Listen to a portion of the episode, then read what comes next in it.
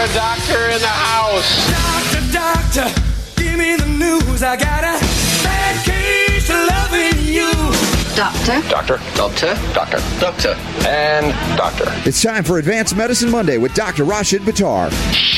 I'm a doctor, not a bricklayer. I'm a doctor, not a mechanic. I'm a doctor, not a coal miner.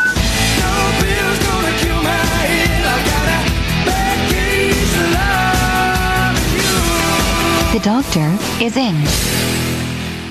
Okay, we're going to be starting our first in almost 10 years. I actually have never done a Facebook Live until um, maybe about eight months ago. And that's when I started doing the radio show, when I started doing the live radio broadcast. so this is going to be the first time that we are doing a live Facebook that is not the radio show outside of the IADFW. So, kind of uh, interesting what we're about to do. And uh, let's see how this all works out. Hi, Kimberly. How are you? Let's see. Let me just make sure this is all working right. All right. And I'm going to go live on Instagram.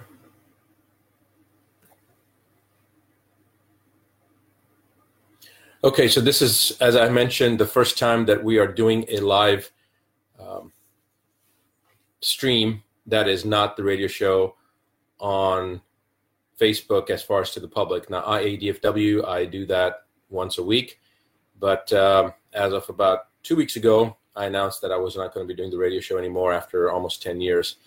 And I think it was just time for a little change of pace, although I liked doing the radio. And we may go back to it. I don't know. Uh, Robert and I have done this for a long time. And um, I was just getting a lot of questions that people were asking me specifically, as opposed to covering items that were of interest potentially to people that were listening regarding what was being published in the recent media, um, you know, new recent studies in healthcare, et cetera, et cetera. So that was the reason that I decided to go ahead and break away from this radio aspect and uh, start doing our own broadcast just to you know answer the questions as people found that to be more beneficial for what their particular interests were as opposed to commentary on recent studies so i've had a couple of people ask me why i stopped and uh, robert's fantastic he's, a, he's an awesome guy He's uh, been a good friend for two decades and uh, as i said we may go back to the radio in the future, but uh, at this juncture, I just felt like it was time for a change. And uh, the plan is going to be that we will answer questions on, we're going to answer questions uh, that are posted at askdrbuttar.com.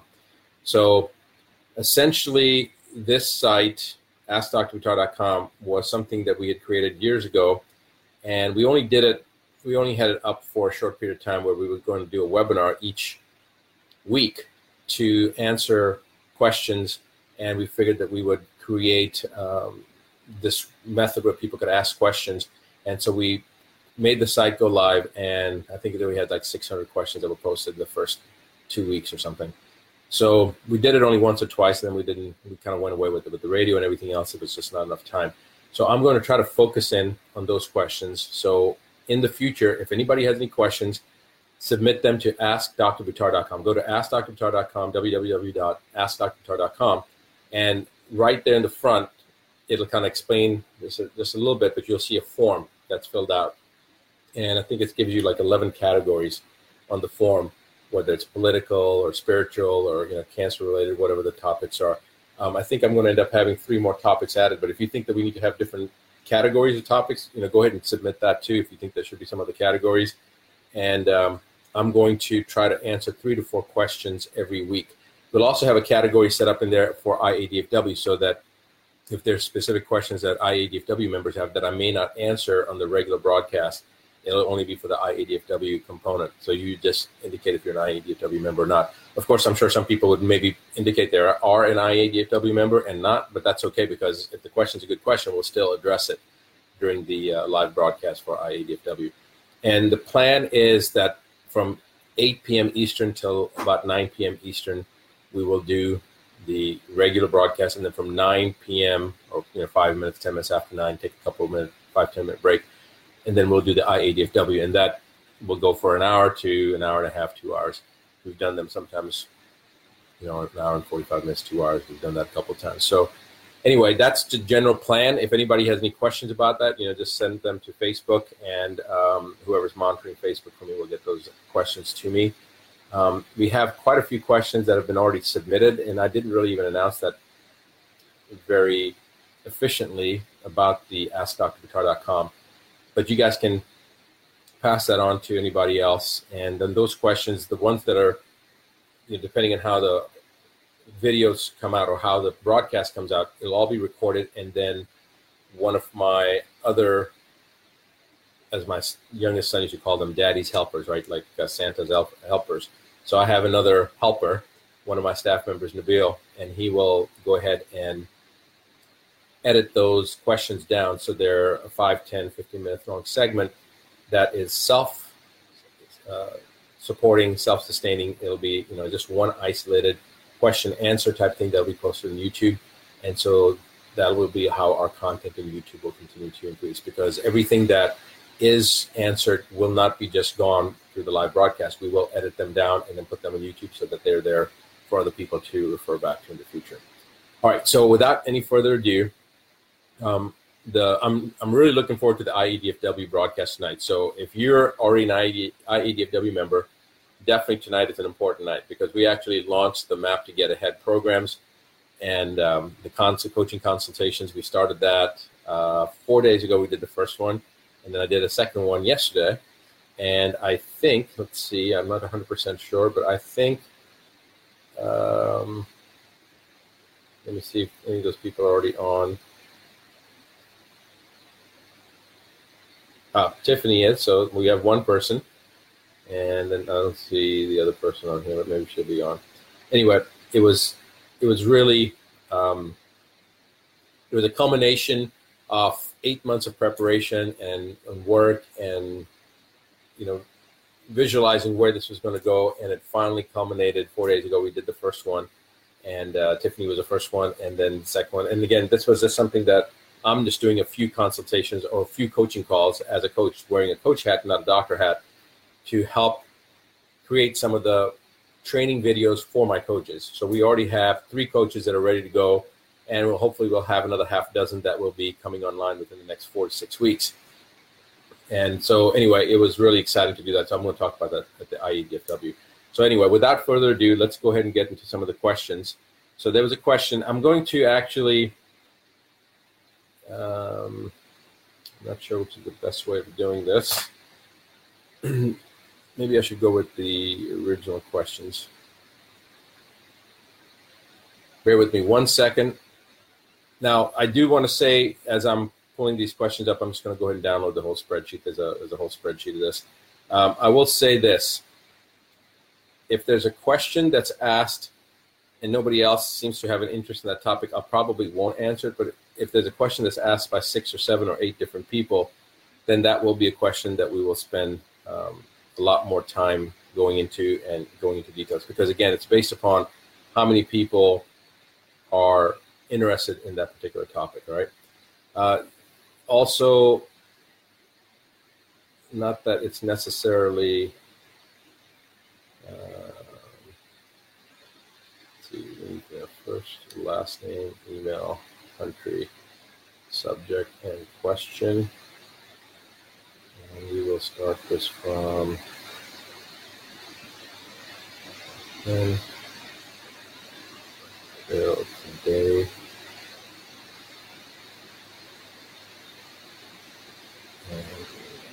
okay. So I had not downloaded the whole spreadsheet with all the questions, but we've got a few hundred questions here. And I was going to take the most recent. And then I decided I'm not going to take the most recent. I'm just going to go with the oldest ones that are the most pertinent.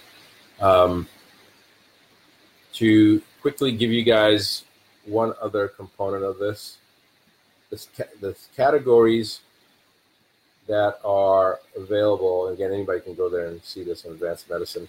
If you guys think that there should be some other categories, let me know. but there are 11 categories right now. The categories are cancer, autism, neurodegenerative disease. Oops, excuse me. Categories are cancer, autism, neurodegenerative disease, general toxicity, detoxification, heavy metals, chemicals, nutritional therapies, political, philosophical, and I think that's all it is. So I'm going to add a couple of categories to this. One is the category. Oops, excuse me. One is a category of spiritual, and if you guys have any other categories you think that we should talk about, then please submit those. Um, another category I was going to have was longevity, or what people call age management, and um, there was one other component in there, and I can't remember what it was. But anyway, anything that you have a thought process on that you would like as a, as a category that we can put in the subject. And I will try to always hit these different categories. It's important to know because we may end up going to a theme where we do cancer one week, we do autism the next week, we do neurodegenerative disease the next week, we do general toxicity the next week. Um, so that's the reason I want to have these categories. And you may submit your question on cancer, but it may not be addressed to the week of cancer, which may be 12 weeks out, right? Because we have all these different categories. Um, and of course, we don't have en- enough uh, good questions in a specific category, then we would just skip them. So, having said that, let me go and pull up the spreadsheet that has those questions in there. And what I'm really, really excited about is that there are questions coming in from all over the world. I mean, I, I was shocked to see some of the questions that were coming in. We had questions coming in from China. I had no idea that I had people from China that were listening to us. But actually, I've had three different questions from three different people from China. So I was uh, I was a little bit surprised about that. Let's see here.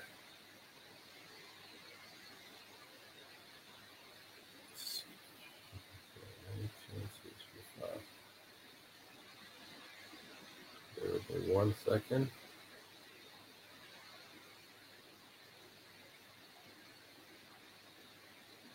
All right, so this should be the spreadsheet with the questions.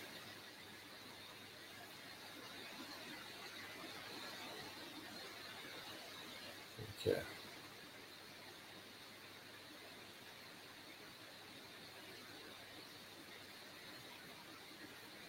That is not the right spreadsheet. There's a lot of different things in there, data that I have no idea what that even means. That's more uh, a Josh thing. So let's go back over here.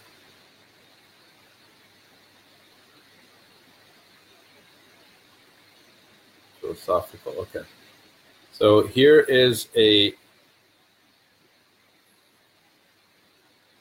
Okay, that, that was a so there was a question over here. I'm trying to figure who asked this question, and the question says, "Why can you not tell time?" Who who asked that question? And I look at it. Of course, it's Josh, my IT manager. So, so that was that was one of the questions that was submitted. So that's um, that is the secret of life. So I'm not going to answer that question. All right. Um, all right. So here's some good questions that were submitted.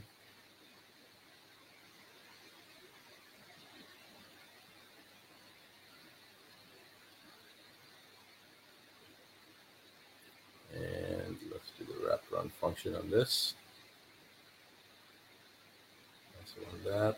And we will view cells, on cells. Alignments. Okay. So sometimes the questions are kind of extensive. What I'm going to try to do is go go through a question that is not as um, as as um, detailed and a, a question that's going to be able to be answered you know relatively efficiently let's put it that way because some questions can be pretty loaded and they're very long. And any kind of clinical question that's specific to an individual that i'm going to only do for the iadfw members i think you guys already know that.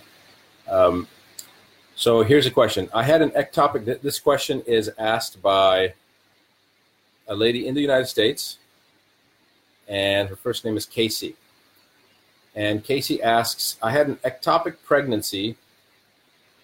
Excuse me one second here.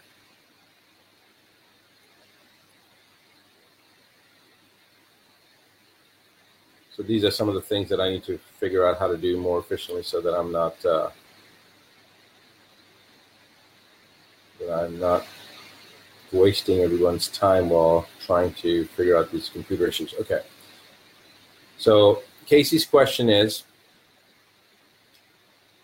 I had an ectopic pregnancy that resulted in the removal of my right tube, and they completed a HSG test and said that my left tube is blocked and has adhesions.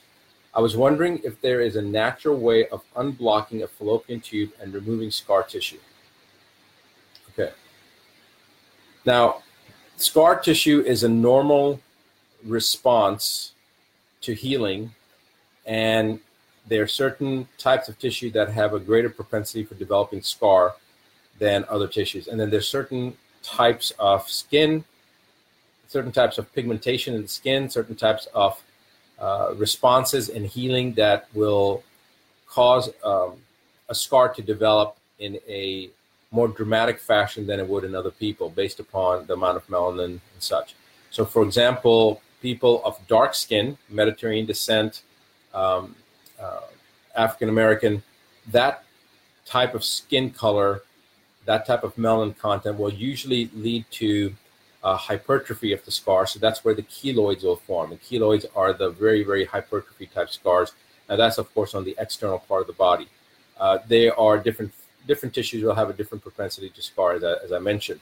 So when you're dealing with something like the fallopian tubes, when you're talking about the internal scars, internal scars are called adhesions. Adhesions are basically fibrous strands of tissue that um, develop in response to the healing process. And so sometimes you'll have people that have had multiple abdominal surgeries for whatever reason. Let's say a woman had a cesarean section, and then let's say she had a open laparotomy for an exploratory lap where they were trying to figure out what was going on because she had intractable rebound tenderness and pain in her abdomen. And then let's say that you know 20 years before that she had blunt trauma, and they did an exploratory lap to just find out in, in, other words, let's say they have she had multiple histories of abdominal surgery. So more surgeries you've had in the abdomen, you're going to have a greater scar formation or greater adhesions that are going to form. And then what happens is these adhesions form, and they think of them as fibrous tissue. They're they're like strands. They're almost like ropes. Okay, like strings. Um, they're not quite like strings, but they're they're fibrous bands of tissue, and then they can actually cause loops around the bowel and they can cause obstruction they can cause all sorts of different types of problems. So people will have intractable pain they'll have intermittent pain they'll have all sorts of other issues going on where they're not having normal bowel functions or if they are not having normal bowel functions they'll have a lot of discomfort a lot of cramping a lot of uh, uh, bloating and, and especially a lot of pain. These are if the person has a surgical history of, or multiple surgeries of their abdomen then going to start thinking abdominal uh, adhesions and so adhesions can form anywhere in the body. I'm just using the, the case of uh, abdominal adhesions just because uh, when I was in general surgery, that's what we saw most commonly. But let's say somebody is a, you know, a um, orthopedic surgeon, right? So if they do recurrent surgeries on a, in an area of an individual, let's say the person broke their ankle, they have an external fixation device, and they have to go in there and do multiple surgeries over a period of a couple of years. There's going to be more fibrotic tissue. There's going to be more scarring in that area because anytime you cut the body, or anytime there's an injury to the body, the normal response of the body is to try to heal. And scarring, that, which people sometimes forget, scarring is a uh, way that the body heals. It's a mechanism of trying to make that area that was damaged as strong as it was originally. The problem is once you had an area that's injured, it's typically not as strong as it was originally. So then the fibrous tissues develop and these adhesions develop and, and the scarring forms in order to make that original injury site as strong. That's what the goal is to make it as strong as it was originally. And sometimes it's a hyper responsiveness that makes it maybe that's where the keloids will form and such. And so the, the entire goal is to make that area that was injured into the into this having the same integrity as it did originally prior to the injury. So scarring is a natural healing process that the body goes through to try to prevent further injury. That's to prevent further injury in the future, but also to try to make sure that the integrity of that part of the body um, comes back to what it was originally. So it is it's a desired component, but when the scar forms either disfigurement or it forms adhesions in the abdomen, for example, and causes obstruction because of the fibrous bands causing um, pre- preventing the peristaltic motion so that as the food goes through the digestive tract uh, and there's a band that's causing a constriction, it won't flow through it. So those are the types of things that are not desired effects, obviously. So we have the scarring, which is a natural healing response, but then there will be untoward effects as a result of that healing that can result in disfigurement or pain or discomfort or other types of issues such as volvulus and intussusception due to these adhesions that are formed that cause the bowel to react in a certain way. So coming back to Casey's question specifically, are they natural? So I, I, thought it was important to at least explain the basics so that how scarring works or how adhesions form and the entire mechanism behind it. So it's a natural healing process.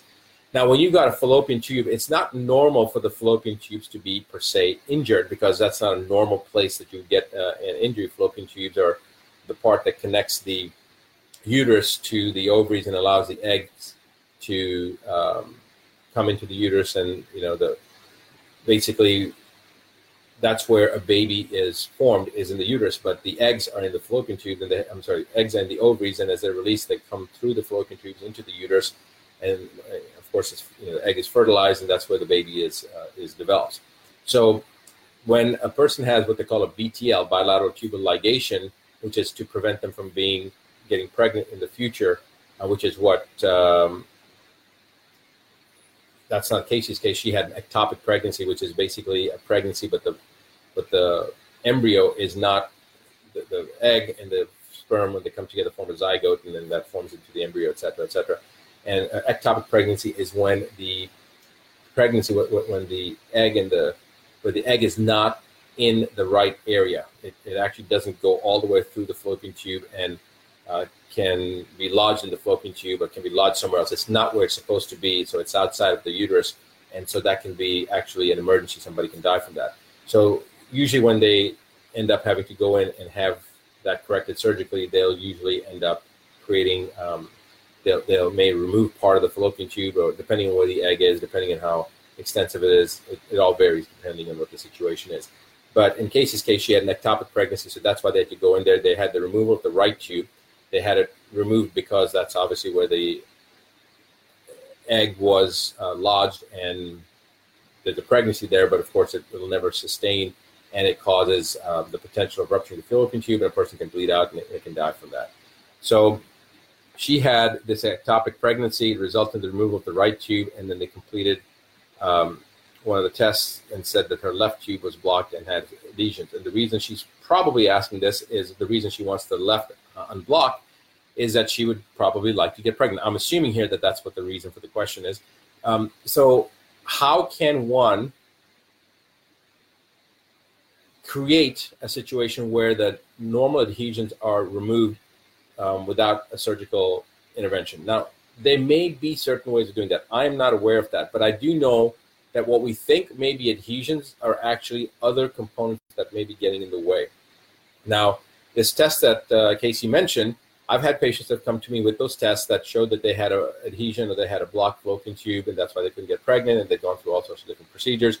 And we actually, believe it or not, didn't do anything from that perspective. We actually detoxified them, optimized the nutrition, and balanced their hormones, not by giving them bioidentical hormones and all this other garbage, by ba- basically getting the things out of the body that the body shouldn't have. And heavy metals are a very big part of this, but you basically get rid of the persistent organic pollutants, and the heavy metals, basically address the seven toxicities that I talk about in my book, The Nine Steps to Keep the Doctor Away. You get rid of those seven toxicities, and by doing so, the body's natural mechanisms come back into play. And every one of the patients that have ever come to me for this reason, I, I you know, we don't deal really with women that can't get pregnant. Our primary area of uh, of medicine, cancer, autism, um, basically people that are immunocompromised, neurodegenerative disease, heart disease. That's basically what we deal with. You know, stroke, Alzheimer's, autism, um, but predominantly cancer, neurodegenerative disease, and heart disease. Now, having said that, there are not many people that come to us because they can't get pregnant. But I have had over the years probably a dozen and a half to two dozen women, uh, family members of patients, previous patients, and or friends that couldn't get pregnant, had gone through all the different things, and then came to us and wanted to see what we could do. And within six months to a year, all of them, 100% results, we had women get pregnant. But we didn't do anything for the pregnancy part, right? We got the body optimized, and the body then, once it was optimized, it was easier for the body to get pregnant. That's what it came down to. In fact, I've got a very close friend of mine right now who's bringing his wife down this week, in fact, from Canada for that very reason. So the point that I'm making is that I don't know if anything specific that would get rid of adhesions in the fallopian tubes naturally. There may be certain things that you can do. I don't really know what those would be. But more often than not, if there's a blockage and there's no previous history of surgery in that area that causes adhesions, even though a test may show that something is blocked, it's not necessarily a physical block. It may be a, um, a non physical block. For example, it could be an inflammatory cascade that's causing the fallopian tubes to be swollen up, and so that there's a relative obstruction because the lumen is constricted due to the inflammation of the tissue around it. And so that would then show that the test is, is positive for a blocked fallopian tube. Or they could be, other, you know, there's many different things that could be. Um, I don't get really enamored with the details, the fine details as to what's causing the block and this and that. My whole goal is that if it's supposed to happen, um, I want to get the body optimized. I want to get the mother to be in the best possible health that she can be so that she can optimize her hormones ideally, which will then allow her to get pregnant if she can get physically pregnant. Um, this is a case of the fallopian tubes causing uh, a physical impedance to getting pregnant. And yes, there are scenarios like that, but in my experience so far, I have not experienced that. And again, you know, I've only treated maybe a dozen and a half to two dozen women for this issue, but um, more than half of them had this test that said that they had a blocked fallopian tube. We didn't do anything with the fallopian tubes. We just optimized them, and within six months to a year, they all got pregnant. There's another component to this mental, emotional, psychological aspect. This is the fifth and seventh toxicities. Um, if an individual has a emotional, psychological toxicity or spiritual toxicity, it's very hard for an individual to get pregnant. If there's a lot of stress, anxiety, there's a lot of forgiveness issues, guilt, resentment, you know, whatever other emotions, it's very difficult to get pregnant. Some women, they don't have a problem getting pregnant. They, it doesn't matter what situation they're in. I've had women, you know, basically in my office crying, saying, you know, I don't understand why my um, college roommate, you know, his uh, or her sister, you know, who was a drug addict and was in rehab and done, did all these terrible things to her body and was a, an alcoholic and you know she smokes and she's so toxic and yet she got pregnant and you know I've done everything I can and I can't get pregnant. Look, this is a this is a you know why why this person and not me type of thing. Okay, there's an attitude aspect over here too remember that everything that is happening in your life, whether you recognize it or not at that moment, it's happening by design. There is a reason for it. And what you may think is a bad situation uh, and why you can't get pregnant, maybe there's a reason because your body is not optimized so that your body can get pregnant. And it's a way that the creator is preventing an anomaly from occurring, right? I mean, I'm getting a little bit off topic here, but it's important to understand that when an individual, for example, a woman who can't get pregnant, isn't getting pregnant despite what she's doing, there's a reason for that. There's, there's, there's a there's a imbalance issue going on, and maybe if the person was to get pregnant, it would end up being um, a, a, detrimental situation to the, either the baby or to the mom or, or, or both cases. So uh, I'll just tell you from my own experience after my daughter was born in my first marriage, um, after my daughter was born, we tried to have a second child, and my uh, ex-wife tried I mean, three three times she had miscarriages. Twice, three, I think three times she had miscarriages. And um, at 40, she decided that she was just not, you know, she basically came to resolution that she wasn't going to have another child at the age of uh, 40. And two years later, 42, she got pregnant and with my son Avi, who's now 20. And um, but that was after, you know, from what was it, from 36 to 42 from 36 to 40, for those four years, she had three miscarriages trying to have a second child. And then when she finally just gave up on it and stopped thinking about it and stopped focusing on it and stopped, um, you know, what's the word, where she was just constantly engaged, creating this stress, this expectation, you know, obsessing over it. As soon as she stopped obsessing over it and stopped um, questioning, you know, what's wrong with me? Why can't I get pregnant? Blah, blah, blah as soon as she'd let it go and resolved, and, and this took a while to get it to be able to do this. In fact, I tried for a while, for a year, year and a half, and it didn't work. And then finally, she came to a resolution on her own that she was 40, she's beyond the window of having a child, and she just basically gave up. And it wasn't until then that she relaxed and it was out of her um, mind that she was able to get pregnant. Um, so yes, we need to be focused on what we want in life, and where attention goes, energy flows. That's a very true thing. But if your your attention is going towards what's wrong with me, why can't I get pregnant? You know, why is everybody else getting pregnant and I'm not? Then your attention is your energy is being focused on why you're not getting pregnant, which is the, the universe doesn't hear why is it not happening. It's just hearing can't. What's wrong with me? What's wrong with me? What's wrong with me? And so that's creating a stress. You know, your adrenal uh, glands are kicking out and your hormones are all whacked out, and so you can't get pregnant. As soon as she came to a resolution that she wasn't going to be able to get pregnant, she was too old, and she gave up on it, and now was no longer worried about it. That's when her body calmed down, and she was able to have a baby. Um, and that's you know one of the greatest days of my life when my son Abi was born. I have three phenomenal kids, and uh, each one of them was uh, was a tremendous gift. But the point being is, you don't want to create so much stress on yourself that you can't get pregnant too. And so when you do these tests, these tests will show certain things. Oh, your fallopian tubes are are blocked, or, or your you know luteinizing hormone and follicle stimulating hormones are whacked out. You need this hormone, you need that hormone, you need this and that. A lot of times, it's just calming down and just allowing the body to take over. If you're driving down the road and you see an object in the middle of the road, and you try to you look at that object, trying to make sure that you avoid hitting that object, you will invariably hit that object that's one reason they teach you in driver's ed, right? When you see something in the middle of the road or when you're driving the car, look all the way down. You look past that object so you can't go around it. But if you look at that object, and you're looking at the object, you're trying to avoid hitting it, you're going to hit it. it. It happens all the time. So the point here is again, look down the road. If you want to get pregnant, focus on being healthy, focus on on allowing your body chemistry to adjust itself to the optimum, you know, eating properly, exercising, doing all the things that you know are good for you abstaining from vices, you know, reducing your alcohol intake, not smoking, etc., etc. Do all the stuff that you know that your body needs from a longevity, health, wellness standpoint, and then, believe it or not, you will find yourself a much higher chance of getting pregnant. As far as far as the fallopian tubes being blocked, with there's adhesions and, and you know maybe different other types of things like that. Again, I don't know if anything specific that would break down an adhesion naturally. The only way that I know of it, to deal with an adhesion it would be surgically to go in there and to what they call uh, ligate and divide the, the lesion, or just to you know basically to cut it, and it, it's like cutting a band, and it releases the tissue. But it, you normally don't have that type of situation in the fallopian tube. This is more like in the abdominal region, in, within the actual abdominal cavity, where you have these large adhesions because of a lot of surgery and a lot of other things that are going on.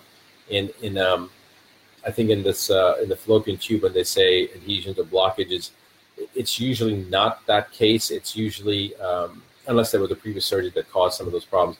It's usually something more indirect, like swelling, like inflammation, uh, something that's causing the tubes to shrink down or swell up, rather. So it swells outward and inwards, and then that causes blockage. So when they do these tests for, to look for uh, the ability for the egg to traverse the fallopian tubes, they see a resistance in the lumen or, or, a reduction in the lumen, and so then they say that there's an adhesion, something blocking it, something constricting it, and it's usually more a systemic issue than a than a focal, localized issue such as an adhesion. So hopefully, Casey, that answered your question, and um, probably a long answer, but um, I think it was important to get that background. Um, I'm going to just pause for a second and see. Um, okay, and I'm going to try to answer any other questions on here specifically on on Facebook too. As soon as I, I'll do two questions and I'll try to answer the Facebook questions. That's what I'll do. All right. Um, Let's see. Next question.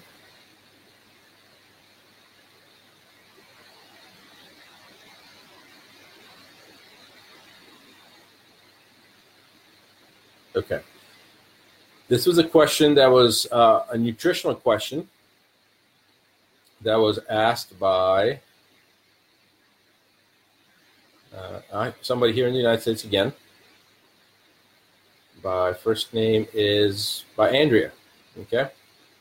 And Andrea asked a question. I guess this must have been some time ago. How does a liposomal supplement differ than a regular supplement? Okay. This is really something that I can discuss over a long period of time and go into a lot of details, or I can keep it very, very simple. And I think I'm going to choose to keep this very simple. So, supplements come in all shapes, forms, um, and such. and there's different types of supplements. Obviously, you have you know herbal things, you have vitamins, you have minerals, you have etc. Different different categories.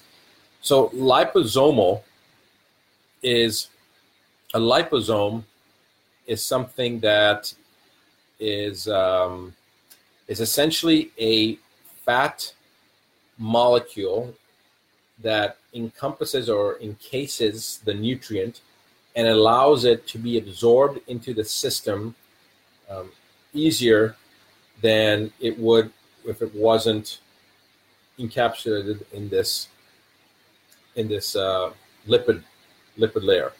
So you have cell membranes, and the cell membranes have a what they call the cell membrane. I don't want to get into a lot of cell biology over here, and partially because it's pretty intricate, partially because I'm afraid that I may say something wrong because it's been a long time since I talked about cell biology. But basically, cells have a lipid bilayer. The cell membrane is a lipid bilayer. Okay, lipid meaning fat, bilayer meaning two layers. So there's two layers of fat that encompass the cell membrane, that create the cell membrane. And on the outside part of the cell membrane and on the inside part of the cell membrane, you have what they call um, you have what they call hydro let's see hydrophilic or hydrophobic? Okay so you have two different components. So you have a hydrophilic and a hydrophobic component. The hydrophilic versus the hydrophobic. Hydro meaning water phobic meaning scared off. So hydrophobic is the lipid bilayer that is resistant to water water. Water will not penetrate it hydrophilic is that the water will penetrate it without any problem so the hydrophilic water molecule, the water-based substances will go across it without any problem. But hydrophobic things, such as you know fat type things, oil type things, they will not. They, they have a hard time going through it. So the liposome, which is a liposome, think of it as a, as a lipid um, molecule. The liposome, when it's liposomal delivery, it's basically that mineral, that herb, that whatever it is, that's encased in this liposome or or lipid layer, lipid delivery mechanism that now allows it to go through, to permeate, to penetrate that hydrophobic layer that prevents things from going through. Because again, it doesn't want certain things to go through that cell membrane. So water can go through it through the hydrophilic component, but the hydrophobic component it won't. But the lipid bilayer, because it's lipid, it's a lipid bilayer. It's, it's made made of a certain com- composition of fat, just lipid, think of it as lipids, um, the liposomal encased molecule can now travel through that hydrophobic layer and get into the cell, allow the nutrient to be delivered into the cell. So liposomal delivery mechanisms are superior for certain substances that otherwise could not get into the body because the hydrophobic component will prevent them from being absorbed.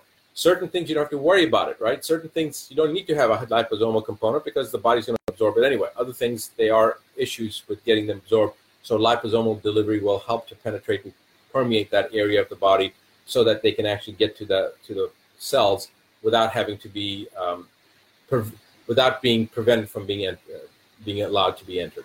So that's what the liposomal uh, supplements are. Unfortunately, there's a lot of hype around liposomal things too, because some things that are advertised as liposomal based to help delivery, they don't need to be uh, liposomal based, right? You, you don't, you in fact wouldn't want them to be liposomal based because they're already hydrophilic in nature. They can, um, uh, uh they, they're already they already get absorbed into the body without any problems. But certain things that won't get absorbed into the body, for example, I'll give you a good example: glutathione. Glutathione is glutamine. Uh, it's, it's, glutamic acid, cysteine, and glycine. These are three amino acid um, component that forms glutathione. And glutathione is the most abundant, most ubiquitous antioxidant within the whole body. Glutathione is very, very, very, very difficult to absorb uh, orally. It just the body can't absorb it. So a lot of times people will give the precursors like the glutamic acid, cysteine, glycine. Um, they'll give these different components so the body has a building blocks to create themselves. Now, intravenously, we can give glutathione, and we do that in our office all the time. But there are companies now with the, what they call the liposomal glutathione, right? The glutathione is put in this liposomal base, and then theoretically it gets absorbed in the body. Now, my experience is that whether or not that works or not, I've only seen if the seven or eight different products that have been marketed that I've seen glutathione, liposomal delivered glutathione, only one of them did seem to work. And even then, it was very inferior compared to when we gave intravenous glutathione.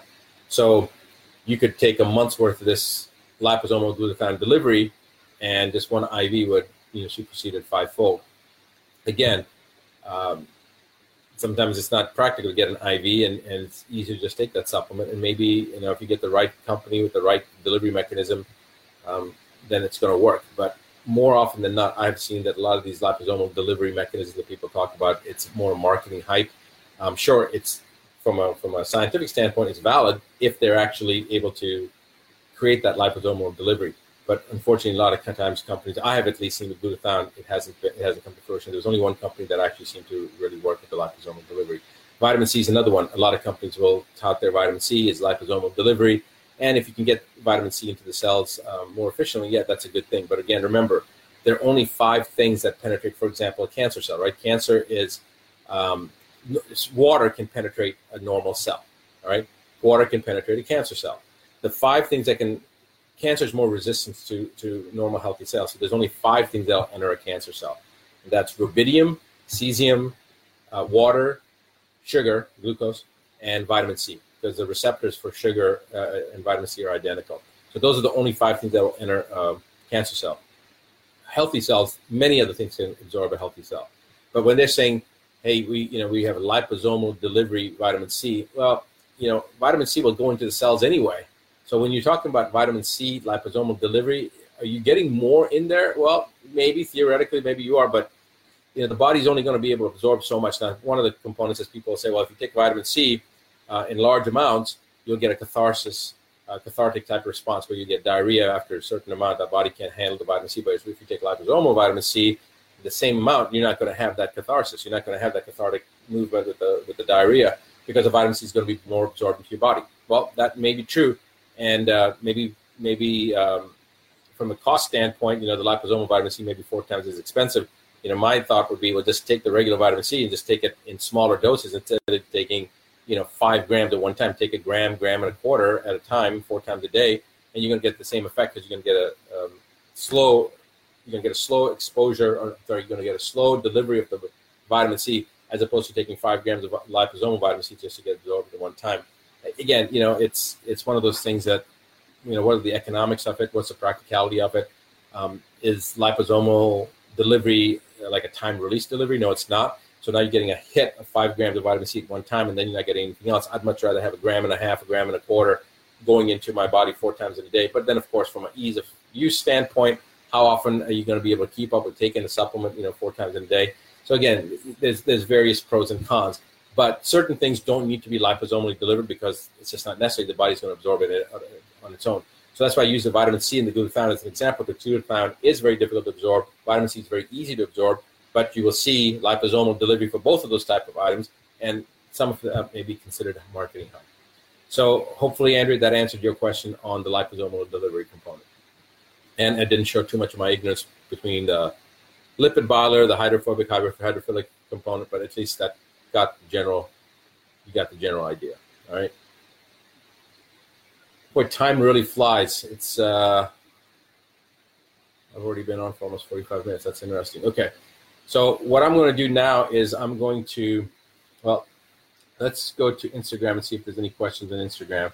And feel free to ask me any questions on Instagram or on Facebook, and I'll try to answer them at the conclusion of doing the couple of questions. Um, a lot of waves. Thank you for all the nice waves, and don't see any questions though, so that's good. There's no questions there. And let's go back to Facebook. Kimberly said, I felt like an orphan for two weeks.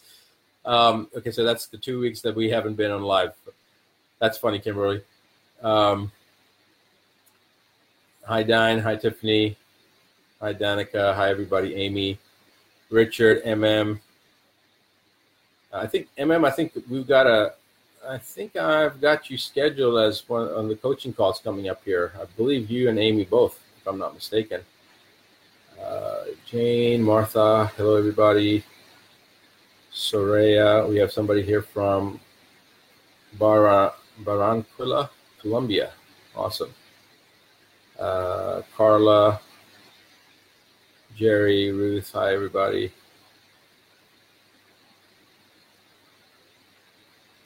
Okay, so Sarai says, uh, Doctor, I need your help. I have a five year old son with autismo, his autism in Spanish, I guess. I want to know what the protocol to follow. Thanks.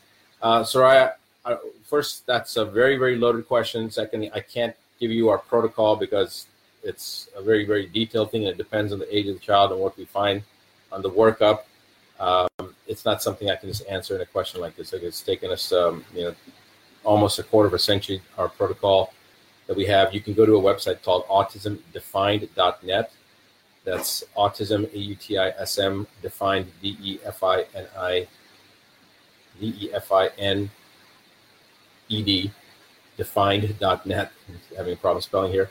And um, go through that website. And for anybody that's listening, if you have an interest in autism or you have a child with autism or a grandchild with autism or a neighbor, or a friend, or a relative, or nephew, niece that has autism, go to autismdefined.net and uh, just go through the website. You look at the real numbers and then click on the video tab and watch those 12 videos. Okay. Some of you may have already seen the very first one, so you can skip over that one. But at least there's 11 really good videos broken down into, they're called Autism uh, Truth, a Truth About Autism videos. So at Autism Defined, watch the Truth About Autism videos and there's a total of 12 and it'll pretty much answer all your questions. And then if you have if you uh, put your email down you'll actually get access to about uh, i think it's like 14 different um, components that other people can't normally access. It's only for people that actually register. Uh, there's a there's our my autism congressional testimony that i gave before the us congress in 2004 the entire congressional testimony with references over a thousand pages um, there's a there's a paper that Dr. Bernhoft and I wrote on mercury toxicity that was published in the Townsend newsletter. There's another paper we submitted to the Lancet. Um, there's a, a, number of articles, um, some videos. There's other resources at the autismdefined.net that you can get if you go ahead and put your email down and register on the website. So that would be a good place for you to start, uh, Soraya. And then once beyond that point, then you know if you need more help, more resources, you can go to the YouTube channel at YouTube. Uh, just do a search under uh, my name, Dr. Buttar. You'll find our channel there. there's a lot of resources there. And uh, actually, those autism videos, some of those videos are there as well. And uh, if you need more help, then you can contact the office. But it's not something simple that I can say, oh, yeah, take this, you know, X, Y, and Z, and you're done. It, it just doesn't work that way. All right. Christy says, uh, watching in Chicago, awesome. We've got people from all over that have actually tuned in in the past. Um, Martha wants to know how do you sign up for the IADFW, the International Association for a Disease Free World? Well, Martha, thank you for asking a question that's uh, that's a appealing question for me to answer, and I will actually turn that question over to any of the moderators on the site, and you guys can tell her. Basically, you would just go create your free profile on advancedmedicine.com. You need a uh, invitation code, and one of the moderators can provide you with one of the codes, or one of the people on here that's already an IADFW member can provide you with their invitation code. You can go on there and, and register. Basically, it's free. And then once you're in there, then you can see how you can become a member of the IADFW. The membership to the IADFW is $99 a year, but for a limited time, we have we did this for a year and a half uh, that we had it basically a lifetime membership for a very very nominal fee. Now it's for a one one year fee. If you join for, you pay the first year's fee of ninety nine dollars. You'll end up getting a lifetime membership, so you never have to pay again. Plus, you get the Map to Get Ahead program, which is a two thousand four hundred and sixty eight dollar value that you get free as a bonus. And when you're in the when you're in advancedmedicine.com, when you created your free account on the dashboard, just look at the IADFW tab on the far left join IADFW. You can go through all that material. You can actually see at the end where it goes through and explains all the components of the map to get a head bundle. You can watch a webinar online that kind of explains all the components in there. And um, we'll, we'll actually be putting all that together in a, in a format that will make it uh, easier to understand too. Have to get know, I need to make a note myself tell Josh to do something. And um, if you just follow that process, then you'll learn how to get uh, to be a member of the IADFW. And many of the moderators that are on here, many of the people on this Facebook stream right now, they are members of the IADFW, so they can help you also to show you how to do that. But the first step is to create your free account that gives you access to the head map and many other things completely for free. Create that free account. You just, you just takes 30 seconds to make it, but you need, need an invitation code to create that. And once you're in your dashboard at advancedmedicine.com, then from there on, um, it's self-explanatory. Hi, Louise. Louise was also one of the people that's had her coaching call this week, actually yesterday, I believe it was. Um, so I said, do you believe uh, in GcMAF to treat autism? No, sorry, I, I do not. Um, I don't. Know, GcMAF is not. It doesn't get rid of toxicity. Okay, um, it may do certain other things, but it does not take care of uh, that component. So many people have claimed many things will help treat their autism, but you know, if one person says X, Y, and Z created solve their autism, there's another 50 that have tried the same thing and it didn't do anything for their autism. So is it possible that something can have a unique effect on an individual? Absolutely. But our protocol is focused on one thing and one thing only, and that is removing the the most second most toxic substance known to man out of the body, which is mercury. And mercury is the only th- thing that causes denudation of the neurofibrils. It causes the brain to basically disintegrate. So if you watch those videos at autismdefined.net, if you're just looking for a quick answer, you know, you want these kind of answers, you're doing yourself a disservice. Watch those videos. It doesn't cost you any money. Those videos range between five to 10 minutes each. Go through those videos and then you will understand what causes autism. They, people say, well, we don't know what causes autism. You, you know, that's, I don't know what I can say. Well, it's BS, okay? Uh, it is it is not, and I'm not talking about belief system. It is not true that we don't know what causes autism. If you watch those videos, I will show you in those videos, and after you watch those videos, then let's see what how you answer that question. To me, it's very very clear what causes autism. Um, we've treated over 3,300 children in our my clinic alone in the last 23 years, and there's only one thing I've done to focus in on helping these children get better, and that is to remove mercury. And I can show you of those 3,300, you know, more than half of those kids are totally neurotypic today, especially if we got them before the age of five, six. Basically, after the age of seven, our, our success rate drops down. We, we, we drop down to, you know, 60, 70%. After the age of nine, 10, you know, it drops down quite significantly from there. My oldest child that is totally neurotypic today, that is um, healthy and functional, the, old, the oldest one that we started treating was he was 15, 16 at the time we started treating him and I think David's now like in his mid 20s, 25, 26, uh, somewhere in that range, and um, doing fantastic from California. So, um, in fact, you'll see some of the webinars. That's another thing I need to do. I need to see if I can find that webinar with David and Adi. Webinar. Put that on Autism Defined.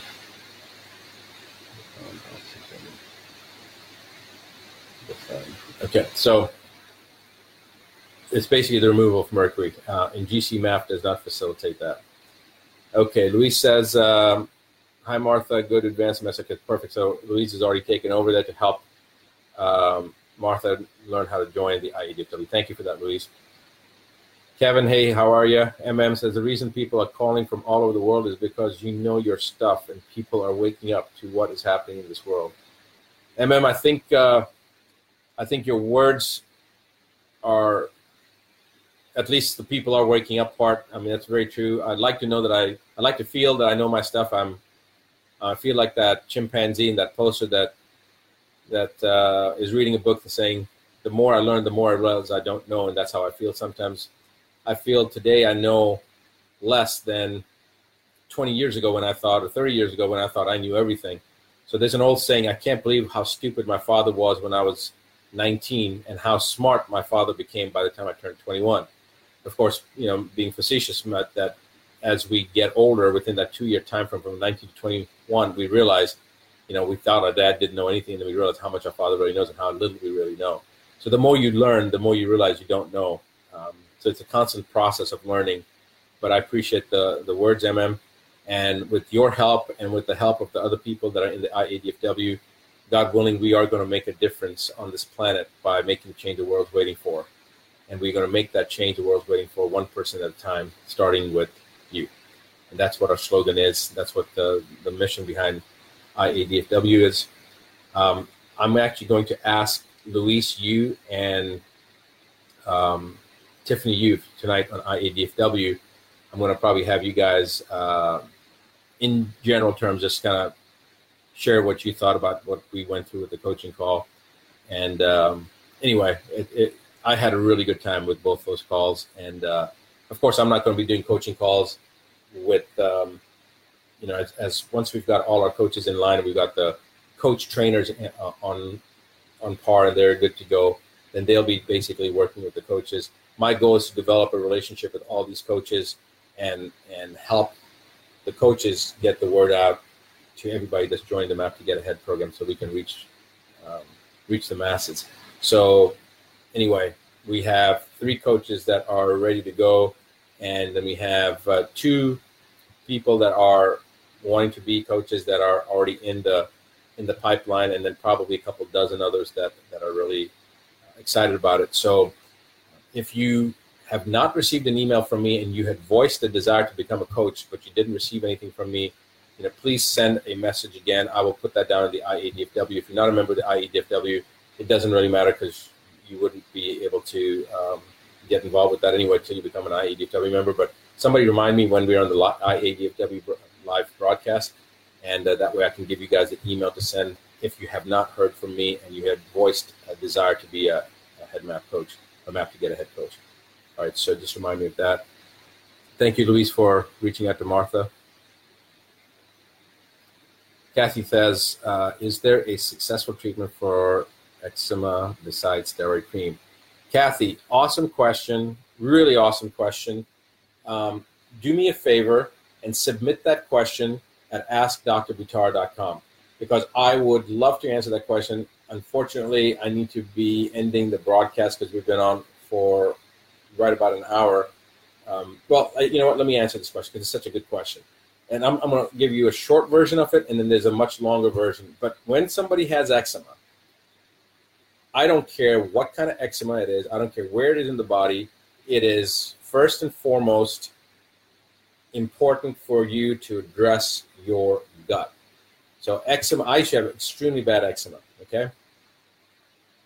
It's our diet, it's the our, our gastrointestinal dysbiosis, the imbalance in the gastrointestinal system that leads to skin problems like eczema, okay, psoriasis, many other things like this.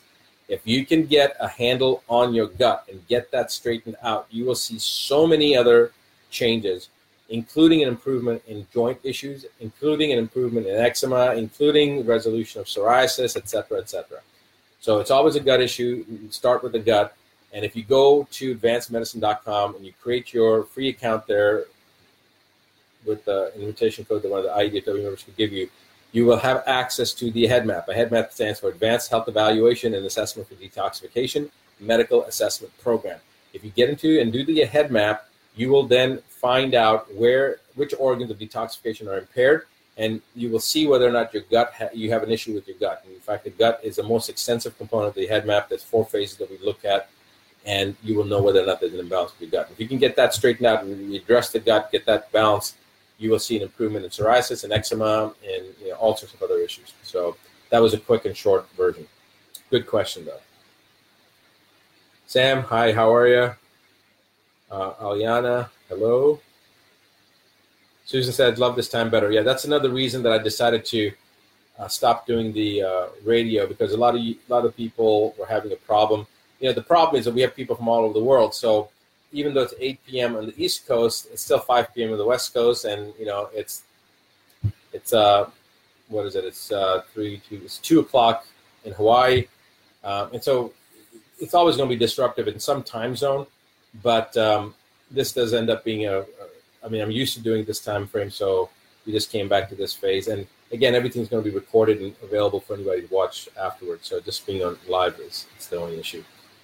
Uh, Richard, oh, that must be your invitation code, Richard. Thank you for uh, helping somebody to get access to the advanced medicine website.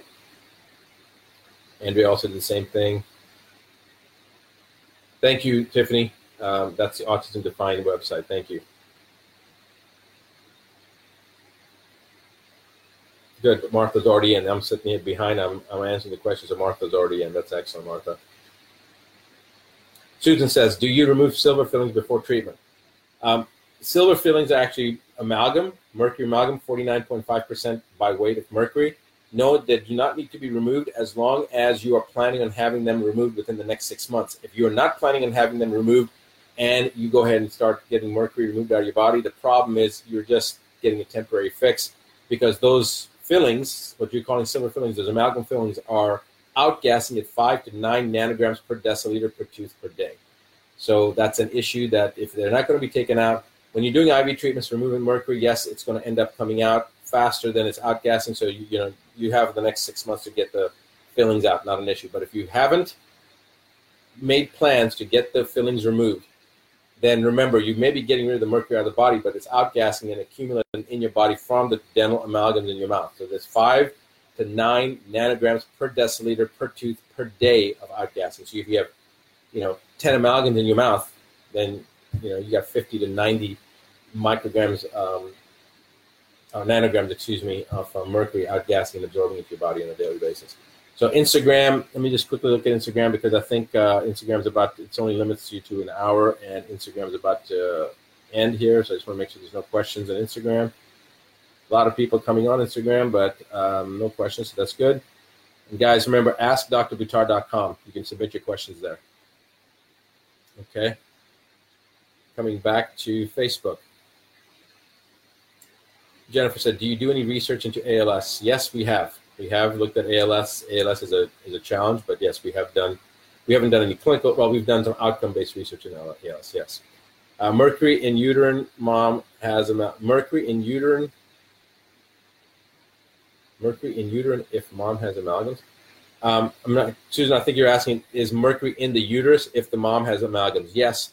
If you have amalgams, if a woman has amalgams, it's throughout the system. And whether it's in the uterus or not is irrelevant because when the baby is uh, developing, the mother's body becomes a nutrient shunt to supply all the nutrient and all the beneficial components uh, to the fetus because that's what the mother's primary function becomes as carrying a fetus it's to provide nutrients and resources to the fetus but it's not selective in what goes to the fetus. So everything good in your body is going to go to the fetus. Everything bad in your body is going to go to the fetus. So that's why it's so important for the mother to first be detoxified before she gets um, before she gets pregnant.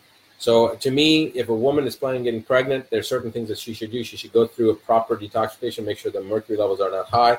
You know, nutriently, she needs to get um, get um, buffed up, if you will. Um, women that exercise carry the pregnancy much better and actually give birth a lot easier.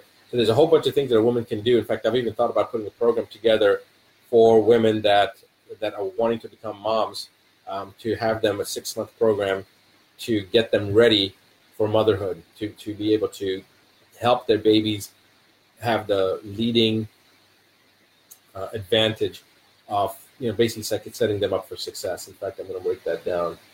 Uh, you mom program. We might even put that together and have that available for members of the ADFW so that people have a have a uh, in fact that would be a good video to put together what what new moms can do to make sure that they have the healthiest baby possible and things that they can start doing six months before they're planning on getting pregnant. So that's uh, that is a good question. Tori said ideas for ringworm. Uh, ringworm is uh, relatively easy to deal with. You can get an over-the-counter antifungal. Just make sure it doesn't have any steroid in it. And uh, the anti over-the-counter antifungals work really well. There may be some uh, homeopathics that work well. Um, I can't tell you specifically which ones, but uh, over-the-counter antifungals are actually, you know, if it's over-the-counter and it's a topical, it's an antifungal, and it has no steroid, you're good to go. It's not going to hurt you at all, and it usually only takes two or three treatments to get rid of it but I would still use it. Even if two weeks or, or, two days or three days you see the ring disappear, still continue treating it for about five days because it can't come back. All right. Andrea said, I cannot wait for the coaching call with you tomorrow evening. Well, Andrea, um, I didn't know whether I, I knew I had another coaching call. In fact, I've got a coaching call every day for the rest of this week. Uh, so I am looking forward to two as well. I'll tell you that the two that I've already had with uh, Louise and with Tiffany were fantastic. I, I really enjoyed them. I had a good time. Um, Holly says, How do you get rid of keratosis? Um, well, it depends on what you know what type of keratosis it, it, it is, and so there's many different types of keratosis. That's a generic type question, um, and th- there are a number of ways. Detoxification is the first place to start. So pretty much anything anybody asks me, um, I would tell you start at the head map and start looking at it. Many of these diagnoses are what doctors label because they don't know where it's coming from, and most of these diagnoses are just nothing more than descriptive terms. So do the head map and see what the issue is in your organs of detoxification. Start addressing those, and once those are addressed and person starts getting healthy, you'll see those things start to disappear, whatever your issue is. More often than not, I'd say 85 to 90 percent of the time, just by addressing the organs of detoxification and getting your head map score better by following the protocols as we've developed them. You don't have to do that, obviously. By you have access to the head map, you can do whatever you want to do. But for people that are participating in the next step and, and starting to utilize the protocols as uh, defined by the head map, what you need, um, 85 to 90 percent of the time, whatever the medical conditions are, start to get better. So, again, I would go to advancedmedicine.com, create your free account, and do the head map and see what you know where your scores are and what basically they're indicating. Uh, Melissa said, uh, Melissa said, thank you for returning to this time. Absolutely, Melissa. Um, Holly wants to know what is the website. I think that's advanced medicine you're talking about. So it's advancedmedicine.com. Heather said, Have you looked at advanced TRS zeolite for heavy metal detox? Yes, Heather. I've looked at all sorts of different zeolites. Uh, I don't know about the advanced TRS, but a zeolite is a zeolite. Um, and, you know, they bind to metals. There's no doubt about that, but it's not the same as a chelator. Okay. If it was, then we would have thousands and tens of thousands and hundreds of thousands of children that wouldn't that have autism that wouldn't have an issue with it. But the problem is that the zeolite can get maybe to the superficial uh, free flowing type metals, but things that are bound to the terminal end of the protein structure, the mercury that's bound to the sulfhydryl groups of the terminal end of the protein structure, and especially the things that are bound to the um, internal sulfhydryl groups in, in protein structure, they can't be ex- accessed by zeolites or any of those things. In fact, they're even difficult to be accessed by the chelators, but through a process of uh, homeostasis and and um, the higher grading to lower grading shunts, you know, then you can start creating a decrease in the amount of mercury. But even with the chelators, like British Anti-Lewisite is one of the best chelators out there, but it'll get to the internal, the mercury that's bound to the internal sulfhydryl groups within the protein structure. The problem is there's a 20% mortality. So one out of five people will die from the British Anti-Lewisite because it's causing, as it's pulling the mercury off the, off the sulfhydryl group in the within the protein structure, it's causing a disruption of that sulfhydryl group, which then causes the sulfhydryl group to break. And when it breaks, it causes a dehiscence or a um, morphological um, destruction of the integrity of the protein structure. So the protein is no longer the protein because remember, proteins are it's, it's amino acids that form peptides that form polypeptides that form proteins. These are long, long chains of amino acids essentially, and then they're convoluted up into these balls of yarn-looking weird things and they're held together in that structure by these sulfhydryl groups, and that's what allows a protein to be a protein. If you denature that sulfhydryl group, or you break that bond and you unravel that protein structure, it's no longer a protein structure, it's just a long sequence of amino acids because the morphological structure of the protein has now been destroyed. It's no longer functional as a protein. So when you go into the sulfhydryl groups and you, uh, like a British Anti-Lewisite goes into the protein structure, into this yarn-looking protein structure, deep into it and binds the mercury, pulls that mercury off the sulfhydryl group, it causes a denaturing of the sulfhydryl bond too, which causes that protein structure, that that uh, morphological structure to go, you know, kind of break it. Another one breaks and breaks and breaks, and then finally this unravels. And one out of five people will die because of that that continuation of the breakdown. So it's basically causes denaturing of protein. Um, but you know, the, many of the chelators that are very effective. I mean, zeolite is zeolite is great to bind to stuff that you may be exposed to within the last 12 hours, 24 hours. I have not found it to be effective at pulling out metals out of a person. Remember, cilantro is fantastic natural concentrator of mercury. People call it a chelator. It's not a chelator, it's a concentrator. But here's the thing: when people take cilantro substances, you know, and they think that they get this false sense of security. I love cilantro in my food, but I'm not doing it to try to pull mercury out. Why? Because the natural environment that mercury, that the cilantro is found in, in the soil, it's finding mercury is everywhere. So it's finding that mercury, it's concentrating it. So if you take cilantro supplements and you get them analyzed, you'll see they're very, very high in mercury because they're a natural concentrate of mercury. So you're actually taking this mercury into your body, thinking that you're going to have something that's going to bind with mercury, but you're actually giving the body more mercury by taking the cilantro, and then through the process of diffusion, know, osmosis, it's going to be a high concentration to a low concentration. The mercury is going to dispel into the body, and you're going to actually get a net influx of mercury into the body.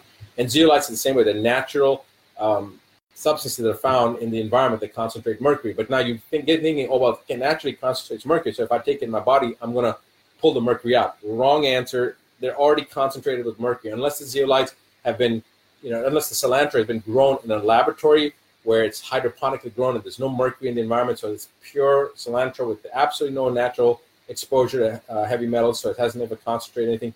Then, if you take it into your body, then there's theoretically a possibility that's going to bind to the mercury and pull it out. But again, it's a concentrate, it's not a chelator. A chelator, by definition, whatever goes in the body comes out the same way. It's inert. Cilantro has nutrient value, so it's going to break down. There's going to be certain components go a different way. So it's not a chelator by definition. It's a concentrator, which is different. All right. So I'll get off that bandwagon, but you know, people talk about zeolites all the time. Guys, if zeolites was that great, then there would be no issue with autism. And I would be a very happy camper because I wouldn't have to worry about where we're going to get our next DMPS from to treat our children with because you know we're having a hard time getting DMPS whatever the case may be. Um, so, yes, I'm asked this question probably once a, once every six months by somebody but you know, it's it just it's not what everybody thinks it is. And if and if you think it is, then great, use it and prove me wrong, and that's great. I, I mean, I'm going to be happy. I'll be the second happiest person if zeolites work for you. So use it, and if you think it you know works, that's fantastic. I just have not seen it work in the patients that come to us, and we've got patients from 91 countries now that with all different you know nationalities, creeds, uh, ethnicities. So we've got a very very varied uh, population, human population of all races and all creeds and of all ethnicities, transfer, transversing the geographical boundaries, and so we just have not found it to be effective in any specific uh, group. I mean, it should be it should be universally effective, and we have not found anything to be universally effective as effective as the chelators that have to be intravenously or transdermally applied. Okay, hopefully that answers your question. Louise says you love it. Uh, Louise, I think you're talking about the uh, the coaching call. Uh, I appreciate that. Uh, Jay Leslie says, "Are you currently in Mooresville?" Uh, we have a clinic in Mooresville. Yes. Heather says, "UTI seems to be a problem in women. Is this a gut issue or metal?" Uh, urinary tract infections are more. They're neither one of those two issues. Of course, if you have a good, if you have a good gut balance and you don't have metals, so good gut is going to give you uh, better immunity, and no metals is going to prevent you from being immunocompromised. So then, yes, theoretically, you're going to have a much beefier and stronger immune system, which will then make you less prone to a urinary tract infection. But gut issues and heavy metal issues do not affect the urinary tract directly and don't prevent urinary tract infections directly. But as I said, if you don't have any metals, that means your immune system is revving up higher. And if you have an optimum gut, that means your immune system is even that much better. And so if your immune system is really, really strong and beefed up, you're going to have a less chance of getting any type of infection, not just urinary tract infections, but any type of any type of infection. Tori said, "Thank you so much. You're most welcome, Tori." Uh, Debbie said, "What do you do for scalp fungus?"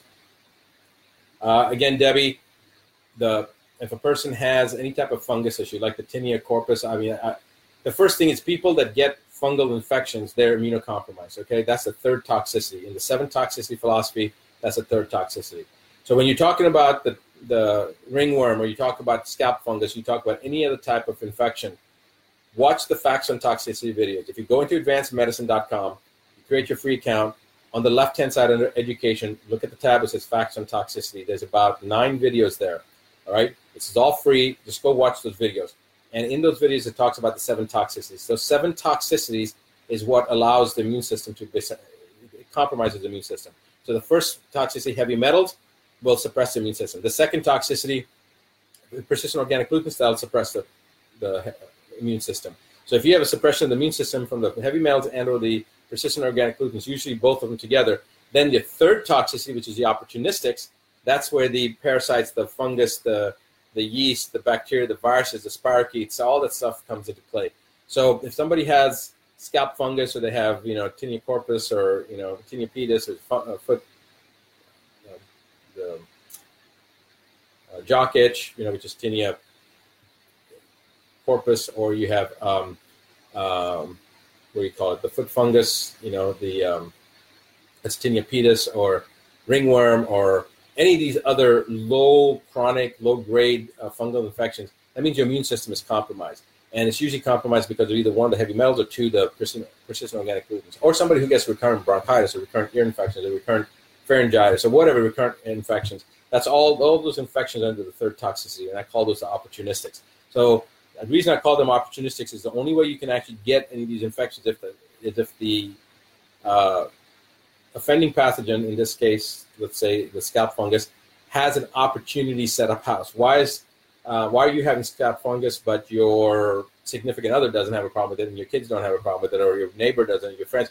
Well, it's because your immune system is susceptible. It's susceptible because of either heavy metals or persistent organic pollutants, or maybe the fourth toxicity, the energetics, or whatever else. You know, your those seven toxicities are important to address because once you address those seven toxicities, your immune system comes back up online, and then many of these things, like the opportunistic type infections, bacteria, viruses, spirochetes, mycoplasma, yeast, fungus, etc., they will not be able to have the opportunity anymore to set up house because they they need an opportunity. Your system won't be susceptible to these opportunistics. So that's why I call the third category opportunistics. So your scalp fungus is an opportunistic infection. If you address your toxicity issue and you get your uh, immune system back up to normal, you won't have to worry about that. And of course, you can do certain antifungals over the counter without steroids. You can get an antifungal over the counter as a scalp shampoo and use that. That's fine to give you some temporary relief. But until you address the toxicity issue and allow your immune system to come back online, you will have recurrent issues with this. Okay. All right. I think okay, there's only one more question. Best way to get rid of facial acne. Uh, Karen said. Again, Karen, same thing. Best way, deal with the gut. Get the gut straight, and your acne will disappear. Um, there's of course only one caveat to that. That's people that are getting going through the adolescent, uh, the burst of hormones. That's just a normal phase that lasts a year, two years. But even that, if the gut's optimized and proper nutrition, you're not going to have to worry about. Skin is a manifestation of your internal environment. So if you're in your uh, you know mid 20s, late 20s, 30s, and you're having a problem with acne, it's a gut issue. Get your gut straight, and you know pimple here or there, that's not a big deal. But if you have a lot of acne, it's a gut issue. Get your gut straight, get your liver straight, and you're not going to have to worry about that. Again, acne, the skin, scalp fungus, you know, these are all opportunistic type things. Um, the acne is just a normal um, response to the skin getting infected. But again, if the gut's straight, your your skin's healthier, and you don't have to worry about that issue. I've had people with some really, really, really bad acne, like cystic acne, and we dealt with them by helping their gut get their gut balance, and it was able to resolve their issues.